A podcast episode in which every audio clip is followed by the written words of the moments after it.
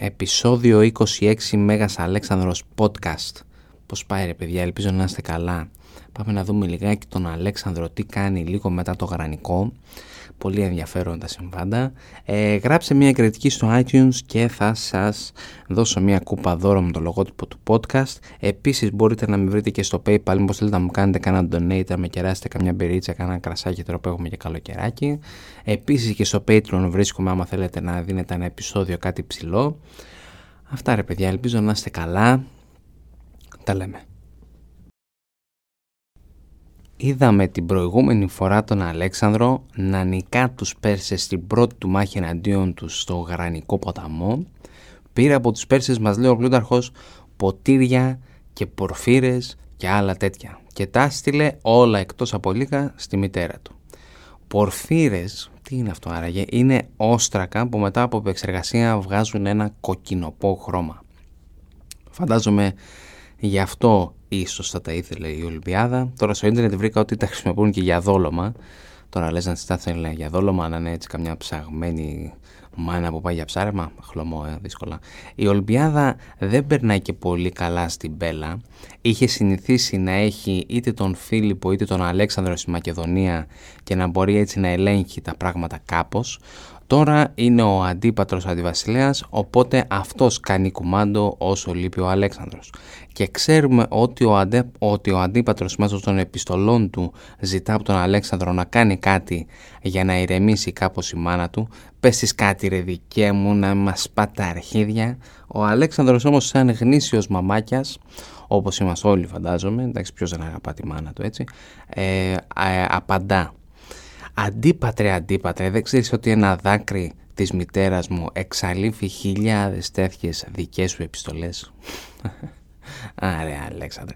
Ο Κάλας, φίλος του Αλέξανδρου από καιρό, αναλαμβάνει τώρα την διοίκηση της περιοχής του τέος Σατράπη Αρσίτη της Ελισπονδιακής Φρυγίας.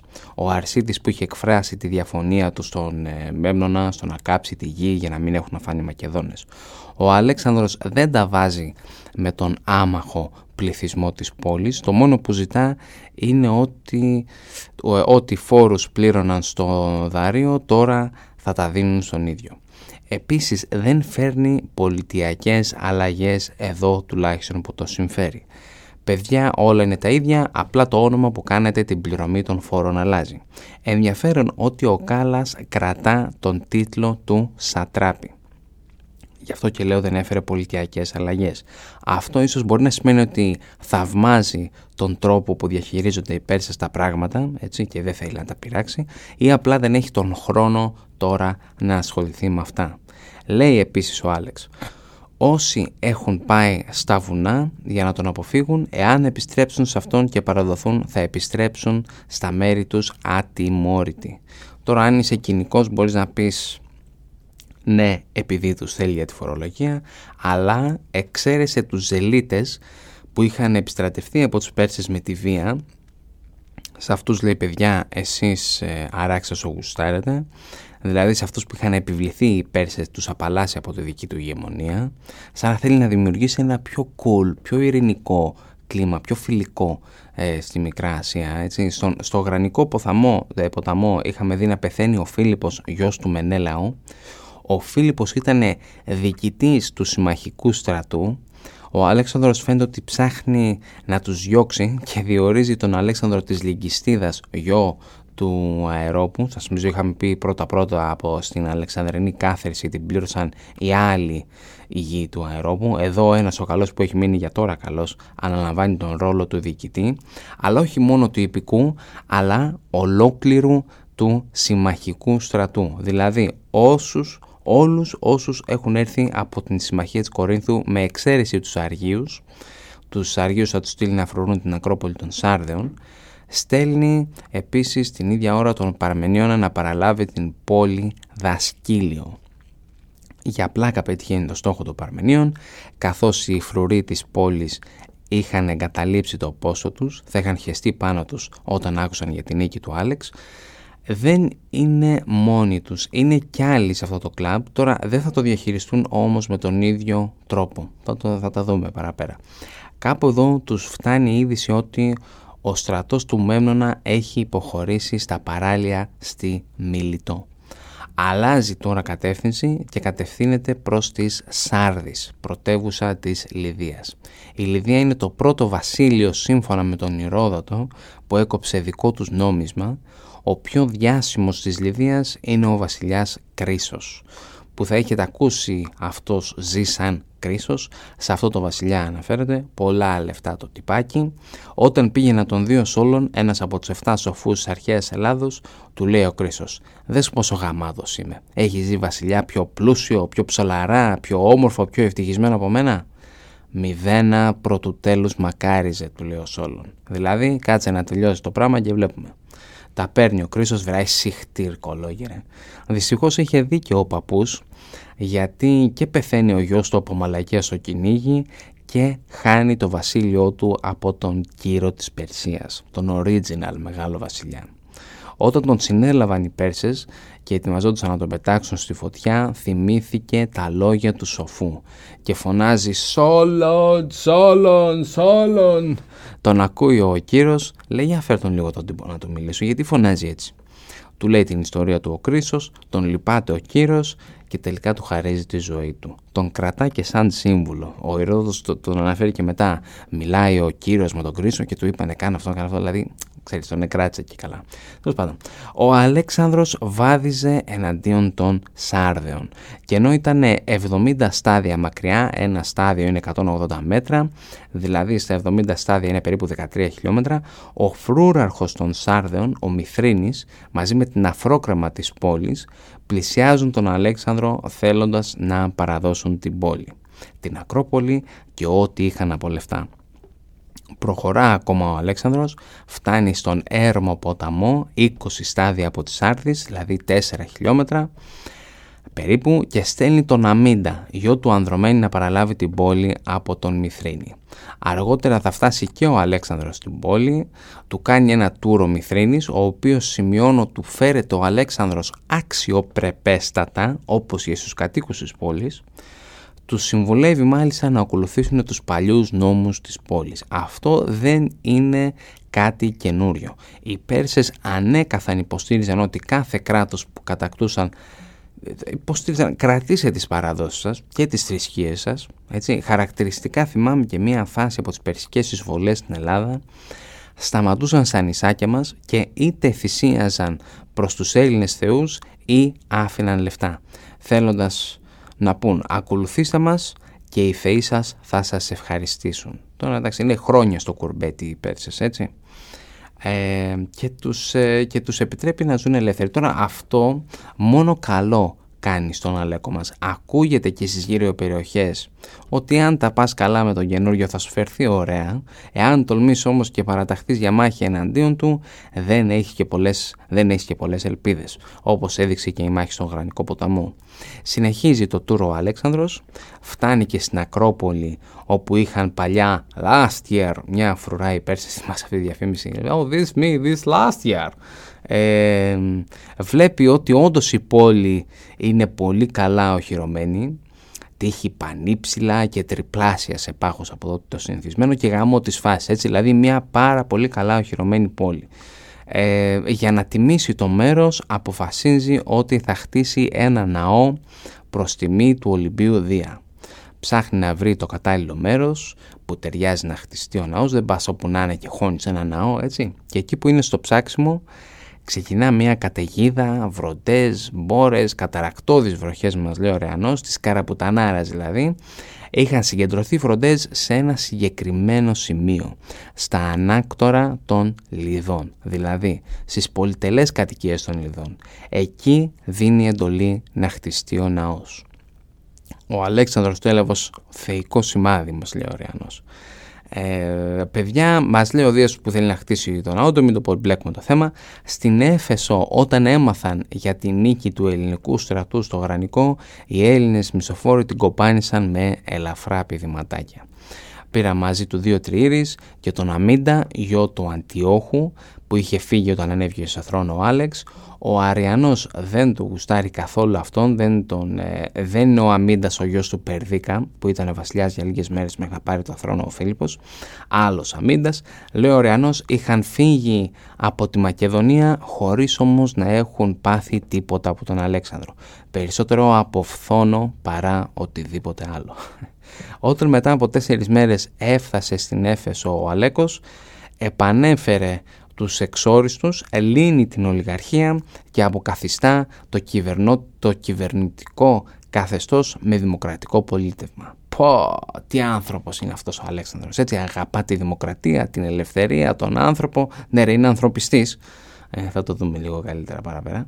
Ε, στην Ελλάδα, θα το αναλύσουμε τώρα αυτό, στην Ελλάδα είχαμε δει τον Φίλιππο να ανατρέπει το πολιτικό καθεστώς μιας πόλης όπως π.χ. της Θεσσαλίας και της Θήβας και εγκαθιστούσε ολιγαρχίες. Τώρα δεν είχαν κανένα ιδιαίτερο πρόβλημα οι Μακεδόνες να βάλουν μέχρι και τυράννους να διοικούν εφόσον έχουν μία στάση φιλομακεδονική. Στη Μικρά Ασία είναι διαφορετικά τα πράγματα και διαφορετικός ο ρόλος του βασιλιά της Μακεδονίας. Εδώ έχει έρθει, σας θυμίζω, έχουν έρθει μάλλον, για να ελευθερώσουν τις ελληνικής πόλεις. Για καλή τύχη του Αλέξανδρου, οι Πέρσες συνήθως διόριζαν ολιγαρχικούς ηγεμόνες των πόλεων.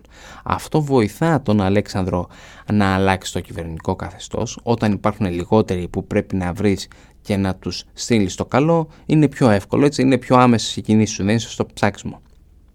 Οπότε πρέπει να αντιστρέψει το καθεστώς των Περσών. Οπότε θα δούμε τον Αλέξανδρο να εγκαθιστά δημοκρατίες στις παλιές ολιγαρχίες. Δεν το κάνει αυτό το καλώδιο του μικροφόνου, δεν το κάνει αυτό για ιδεολογικούς λόγους. Δεν είναι ο Αλέξανδρος λάτρης της δημοκρατίας. Μην μπερδευόμαστε. Αποκατέστησε τη δημοκρατία όπως είπαμε και διατάζει να πληρώσουν ό,τι χρήματα έδιναν στους βαρβάρους, στους Πέρσες δηλαδή, τώρα να χορηγηθούν στο ναό της Άρτεμις ως φόρος πολυτελείας. Συγκεκριμένα για την Έφεσο αυτό. Την μέρα που γεννήθηκε ο Άλεξ είχε καεί ο ναός της Άρτεμις από τον Ηρόστρατο. Ορισμένοι λένε ότι αυτό είχε γίνει γιατί η προσοχή της ήταν στραμμένη στη γέννηση του αρχιδερά βασιλιά μας. Ίσως τώρα με αυτή την κίνηση να της λέει «Hey, ευχαριστώ, πάνε καλά τα πράγματα». Τώρα δεν νομίζω ότι είναι τυχαίο ότι πρώτα κανόνισε να εισπράττει φόρος από τη Φρυγία και μετά αναχάρισε το φόρο επιτελείας στη Θεά. Ο Κούρδιος έχει μια ωραία ιστοριούλα.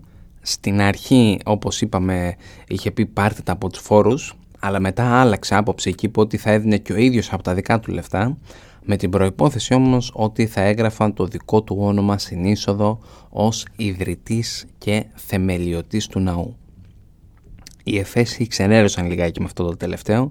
Δεν μπορούν έτσι απλά να επιτρέψουν να μεταβεβαστεί η έβνη της θεάς σε κάποιον άλλον και άκου τι είπαν. Δεν ταιριάζει, βασιλιά μου, ένας θεός να αφιερώνει ένα ναό σε έναν άλλο θεό. Πω, τι είπε η πουτάνα ρε. Αυτό πρέπει να άρεσε στον Αλέξανδρο έτσι. Τους επέτρεψαν, του επέτρεψαν όμως συγγνώμη, να κρεμάσει ένα πίνακα μία μεγαλοπρεπέστατη εικόνα, μας λέει ο Κούρδιος, ζωγραφισμένη από τον Απελή, κρατώντας ένα κεραυνό, σαν να είναι η προσωποποίηση του Δία. Ο Αλέξανδρος θα χάρει και ιδιαίτερα από αυτή την απεικόνηση, γιατί πλήρωσε τον Απελή με 20 χρυσά τάλαντα. Ο Κούρτιος ε, μας λέει ακόμα κάτι, όταν είδε τη ζωγραφιά πρώτη φορά ο Αλέξανδρος δεν έδωσε καθόλου σημασία, αλλά το άλογο του Μπορεί να ήταν ο Βουκεφάλας, δεν μας το λέει συγκεκριμένα ποιο άλογο ήταν. Χλιμίντρισε. Σε αυτό απάντησε ο Απελής, βλέπεις βασιλιά, το άλογο σου ξέρει καλύτερα να εκτιμά τη ζωγραφική από σένα. Ε, είχαμε πει παλιότερα οι Εφέσοι είχαν χτίσει έναν Ανδριάντα του Φίλιππου. Γουστάραν ότι τους απελευθέρωσε από τους Πέρσες για όσο καιρό κράτησε που δεν ήταν για πολύ. Τώρα που έχουν απαλλαχθεί από τους ολιγαρχικούς ξεσηκώθηκαν και ετοιμάζονται να λιντσάρουν αυτούς που κατέβασαν την εικόνα του Φίλιππου. Ο Αριανός λέει ότι είχαν ανοίξει και τον τάφο του Ηρόπιθου, ελευθερωτο, ελευθερωτής της πόλης. Τώρα δεν θέλει και πολλά ο Κοσμάκιας έτσι. Άμα τον τσιγκλάς με την πρώτη ευκαιρία σε στέλνει να δεις τα ραδίκια ανάποδα όπως θα δούμε σε λίγο. Πιάνουν τον Σύρφακα τα αδέρφια του και τους γιους ενός κυρίου με το όνομα Πελάγοντα, τους σέρνουν έξω από το ναό και τους σκοτώνουν με λιθοβολισμό. Ο Αλέξανδρος βάζει ένα φρένο στο προγκρόμ ε, που εμπρόκειται να ακολουθήσει. Δίκιο έχει ο Ρανός πιστεύω που λέει ότι ο Αλέξανδρος θα είδε ότι θα την πληρώσουν και άνθρωποι που πιθανόν να μην είχαν φταίξει αλλά επίσης όλο και κάποιος μαλάκας θα έβρισκε αφορμή να φωνεύσει κάποιον που απλά δεν συμπαθεί και θέλει να τον βγάλει από τη μέση. Α, ναι, αυτός ο Ηράκλειτος για παράδειγμα είχε ένα ωραίο κομμενάκι, ας τον βγάλουμε από τη μέση μήπως την πηδήξω εγώ. Γεννιέται τώρα εδώ ένα ερώτημα. Συμμετείχαν αυτές οι πόλεις στο κοινό της Κορίνθου, πιθανόν αλλά μάλλον όχι. Είχαν σίγουρα κάποια αυτονομία από τη στιγμή που έφευγαν οι Πέρσες ε, αλλά παρέμειναν υποτελείς των Μεκεδόνων. Ο Ιωχάν Γκούσταβ Ντρόισεν λέει ότι άμεσα οι πόλεις είχαν ενταχθεί στο κοινό της Κορίνθου. Ο δικός μας ο Καράγκος τον ακυρώνει για πλάκα και λίγο παραπίσω θυμάμαι τον Καράγκο να κράζει τον Ντρόισεν ανάθεμα και δεν έχει διαβάσει ποτέ τον Αριανό είχε πει για τον παλιό ιστορικό αν θυμάμαι καλά τον μπορεί να τον μπερδεύω να πούμε ε, ο Αλέξανδρος στην προκειμένη περίπτωση δεν είχε όρεξη ούτε και χρόνο να προτείνει να μπει κάποια πόλη στο κοινό της Κορίνθου. Έχει μόλις κατακτήσει τη Μικρά Ασία. Το αίμα βράζει και έχει τη δυνατότητα να τα βάλει με την Περσική Αυτοκρατορία. Έχει κερδίσει τη μάχη, όχι τον πόλεμο, ακόμα. Έρχονται πρέσβεις από τη Μαγνησία και της Τράλης για να παροδοθούν στον Αλέξανδρο.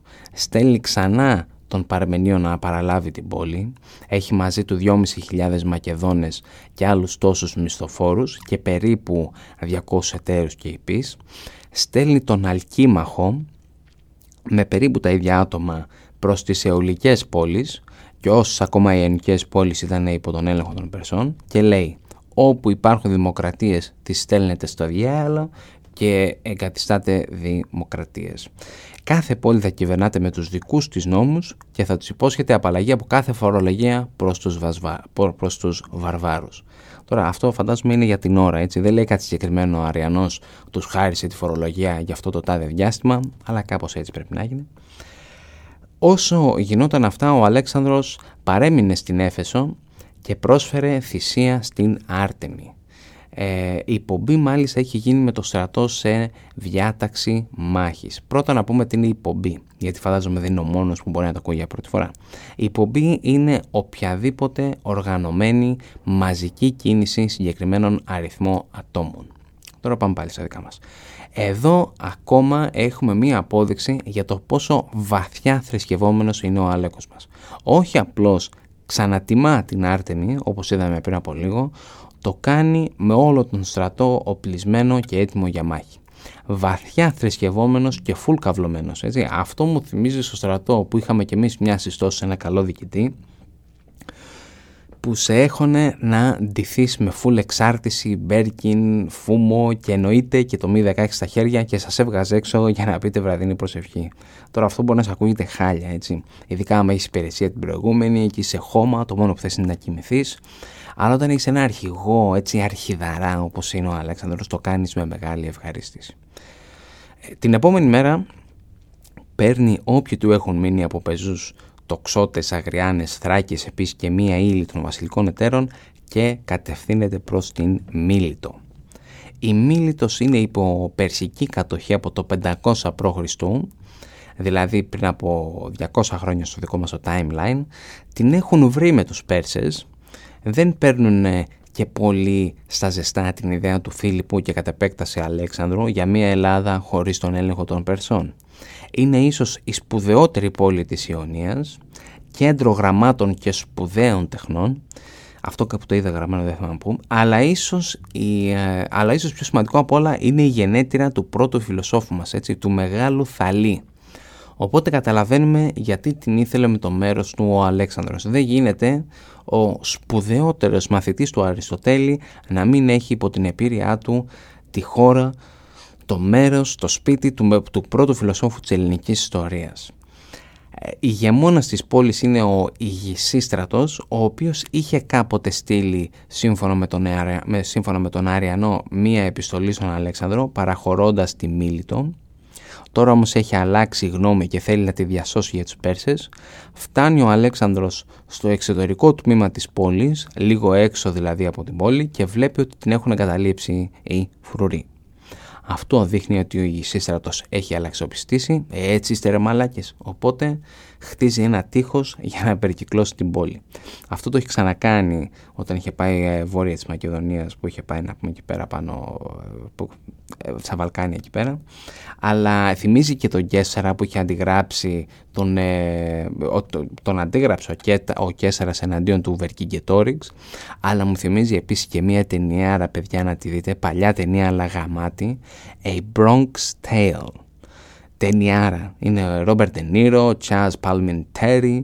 Έχει μια σκηνή ταινία που πάνε κάτι μηχανόβιες σε ένα εστιατόριο που είναι της μαφίας. Ιταλοί τώρα έτσι. Ε, τους ζητάνε, τους βλέπουν οι, οι Ιταλοί ότι μπαίνουν μέσα στο μαγαζί, τους πάνε στο τραπέζι τους, λέει σας παρακαλώ φύγετε να πούμε, δεν θέλω να μπλέξω μαζί σας. Ξεκινάνε οι μηχανόβοι, του πετάνε ένα μπουκάλι να πούμε στο, στο πάτο, μου λένε άντε γάμις φύγει από εδώ πέρα έχουν έρθει με σκοπό στην ουσία να σπάσουν το μαγαζί και πάει ένας από τους μαφιόζους και κλειδώνει την πόρτα ώστε να μην μπορούν να φύγουν. Γυρίζει μετά και τους λέει είχατε τη δυνατότητα να φύγετε αλλά τώρα και να θέλετε δεν μπορείτε. και ξεκινάνε μετά πιστολίδια ξύλο. Ταινιάρα πρέπει να τη δείτε. Ε, λοιπόν, ο Νικάνορας τώρα, πάμε πάλι στα δικά μας, ναύαρχος του ελληνικού στρατού, φτάνει σε ένα νησάκι λίγο έξω από τη Μίλτο στην ίσο Λάδη. Ε, αυτό το νησάκι είναι λίγο πιο μπροστά από τη Μίλητο, οπότε ελέγχει ποιος μπαίνει ή βγαίνει από την πόλη. Η μορφάρα ο Νικάνορας πρόλαβε και αγγεροβολή με 160 πλοία στο νησάκι. Εδώ υπήρχε μεγάλη κόντρα ποιος θα έχει τον έλεγχο αυτού του μικρού νησιού, οι Έλληνες ή οι Πέρσες. Οι Πέρσες όμως καθυστέρησαν αρκετά και έφτασαν τρεις μέρες μετά τον Νικάνορα όταν, είδα τις, όταν είδαν τη μαλαγία τους αγκυροβολούν στο ακροτήρι της Μικάλης. Η Μικάλη είναι ακροτήρι της Ιωνίας, είχε γίνει μια γαμάτη ναυμαχία με τους Έλληνες εναντίον των Περσών το 480 π.Χ. μετά από τη μάχη των πλατεών. Τους πήραμε από πίσω και τους πετύχαμε εδώ πέρα. Τέλος πάντων, 400 πλοία οι Πέρσες, για τώρα μιλάμε, και 160 οι Έλληνες, όπως έχουμε πει.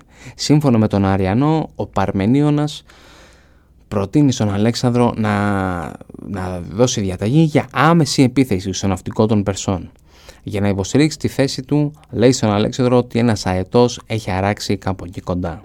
Ο αετός είναι το σύμβολο του Δία, οπότε σαν να τους προσέχει ο Δίας. Δώσε επίθεση βασιλιά μου και εμείς έχουμε και το Δία να μας επιβλέπει κάπως έτσι. Ο Αλέξανδρος του λέει καλά ρε κουμπάρε δεν βλέπεις ότι ο αετός είναι στη στεριά, άρα από τη στεριά πρέπει να γίνει η μάχη. Τώρα σας θυμίζω λιγάκι στο γρανικό ποταμό έχει γίνει κάτι παρόμοιο. Προτείνει κάτι ο Παρμενίων και τον ακυρώνει ο Αλέξανδρος. Τώρα δεν τον έχω για τόσο μαλάκα των Παρμενίων. Εντάξει, στο γρανικό το πιστεύω ότι θα του είπε κάτι, θα του είπε ρε φίλε Άλεξ να το πάμε πιο χαλαρά. Εντάξει, μην πέσουμε με τα μούτρα τους, είδαμε πρώτη φορά να πέσουν πάνω τους. Τώρα το γύρισε 180 μοίρες. Εντάξει, τώρα δεν παίζει αυτό το πράγμα. Ο Αριανός είναι μεγάλο fanboy του Αλέξανδρου και πολύ πιθανόν να θέλει να δείξει πόσο υπεράνω είναι ο Αλέξανδρος εναντίον της παλιάς σχολής Παρμενίων, Αντίπατρου και του παλιού μας φίλου του Φίλιππου. Οι μιλήσοι στέλνουν τον Γλάφκυπο να μιλήσει με τους Έλληνες. Λέει ο Γλάφκυπος «Παιδιά, στην ουσία εμείς κάνουμε κουμάντο και θα θέλαμε πάρα πολύ να μοιραστούμε το λιμάνι μας και με εσάς και με τους Πέρσες. Τι λέτε» Ο Αλέξανδρος λέει αύριο το πρωί να ετοιμαστείτε για μάχη. Oh, fuck. Ξενέρωσαν τώρα αυτοί. Δίνει εντολή ο Αλέξανδρος να εγκαταστήσουν τις πολεμικές μηχανές εναντίον των τυχών της πόλης. Κάποιο μέρος του τείχους καταφέρνει και το σπάει, από εκεί θα μπει ένα μέρος του στρατού, ακόμα κάποιοι θα καταφέρουν να ανέβουν πάνω από τα τείχη. Οι Πέρσες όπως είπαμε είχαν αράξει στη Μικάλη βλέποντας τους φίλους τους και συμμάχους τους να πολιορκούνται. Ο Νικάνορας εντωμεταξύ κατάλαβε ότι ο Άλεξ έχει βάλει μπρος για επίθεση οπότε βάζει τους δικούς του να πλεύσουν προς το λιμάνι των μιλησίων. Βάζει τις τρύρεις πρόροι με πρόροι, ενωμένες δηλαδή, ώστε να μην έχουν τη δυνατότητα να περάσουν και να βοηθήσουν οι Πέρσες. Οι μιλήσιοι τώρα έχουν φάει φρίκι έτσι και προσπαθούν να φύγουν από την πόλη τους. Ορισμένοι πέφτουν μέσα στη θάλασσα χρησιμοποιώντας τις ασπίδες τους σαν πλωτά μέσα και προσπαθούν να φτάσουν σε κανένα νησάκι. Άλλοι πάλι πήραν κάτι μικρά ε, βαρκάκια που είχαν και πίστευαν ότι έτσι θα ξεφύγουν από τους Μακεδόνες. Δυστυχώς για αυτούς δεν πήγε καλά το πράγμα και πιάστηκαν στην είσοδο του λιμανιού. Οι περισσότεροι όμως σκοτώθηκαν μέσα στην πόλη, μέσα στο ίδιο το σπίτι, έτσι αυτό είναι αρκετά σκληρό έτσι. Από την πόλη πάει ο Αλέξανδρος σε αυτούς που έχουν καταφύγει στα γύρω νησάκια λέει στα κομμάντο ε, να τοποθετήσουν σκάλες από τη δικά τους πλοία της Τρήρης δηλαδή και να αποβιβαστούν στα δύσκολα μέρη του νησιού βράχια και άλλα τέτοια ε, αλλά και ακόμα και πάνω κατευθείαν από τύχη κατευθείαν δηλαδή πάνω στον εχθρό και αφού πλησίασε είδε ότι είναι, οι εχθροί είναι αποφασισμένοι να πολεμήσουν Τώρα λέει από μέσα του πάτε ρε να μπλέξετε ρε κακομύριδες. Τους λυπάται δηλαδή ο Αρριανός μας λέει. Ε, από τη μία δηλαδή τους λυπάται και από την άλλη διαπιστώνει ότι έχει να κάνει με μαχίμια. Θέλει αρκετά κιλά αρχίδια για να τα βάλεις με τους Μακεδόνες όταν σε έχουν περικυκλώσει. Τώρα γιατί να πάνε χαμένοι αυτοί έτσι και γιατί να μην τους έχει πάρει τους. Συνθηκολογεί μαζί τους, λέει οκ θα ζήσετε αλλά θα εκστρατεύσετε μαζί μου και από αυτή τη μαγιά του θα μπουν στο ρόστερ περίπου 300 Έλληνες μισθοφόροι. Φαντάσου 300 άτομα που είδαν να τους επιτίθονται οι Μακεδόνες και δεν κόλασαν. Εννοείται ότι τέτοια παλικάρια τα θες στην ομάδα σου. Όσο, όσοι έχουν καταφέρει και πήγαν πέρα από το νησάκι, τους άφησε να βρουν την ησυχία τους. Go, go my friends, you are free. Ε, τώρα για τα υπόλοιπα, τους Πέρσες και όλα αυτά θα τα δούμε την επόμενη φορά πώς αντιμετώπισε να είστε καλά. Γεια σας.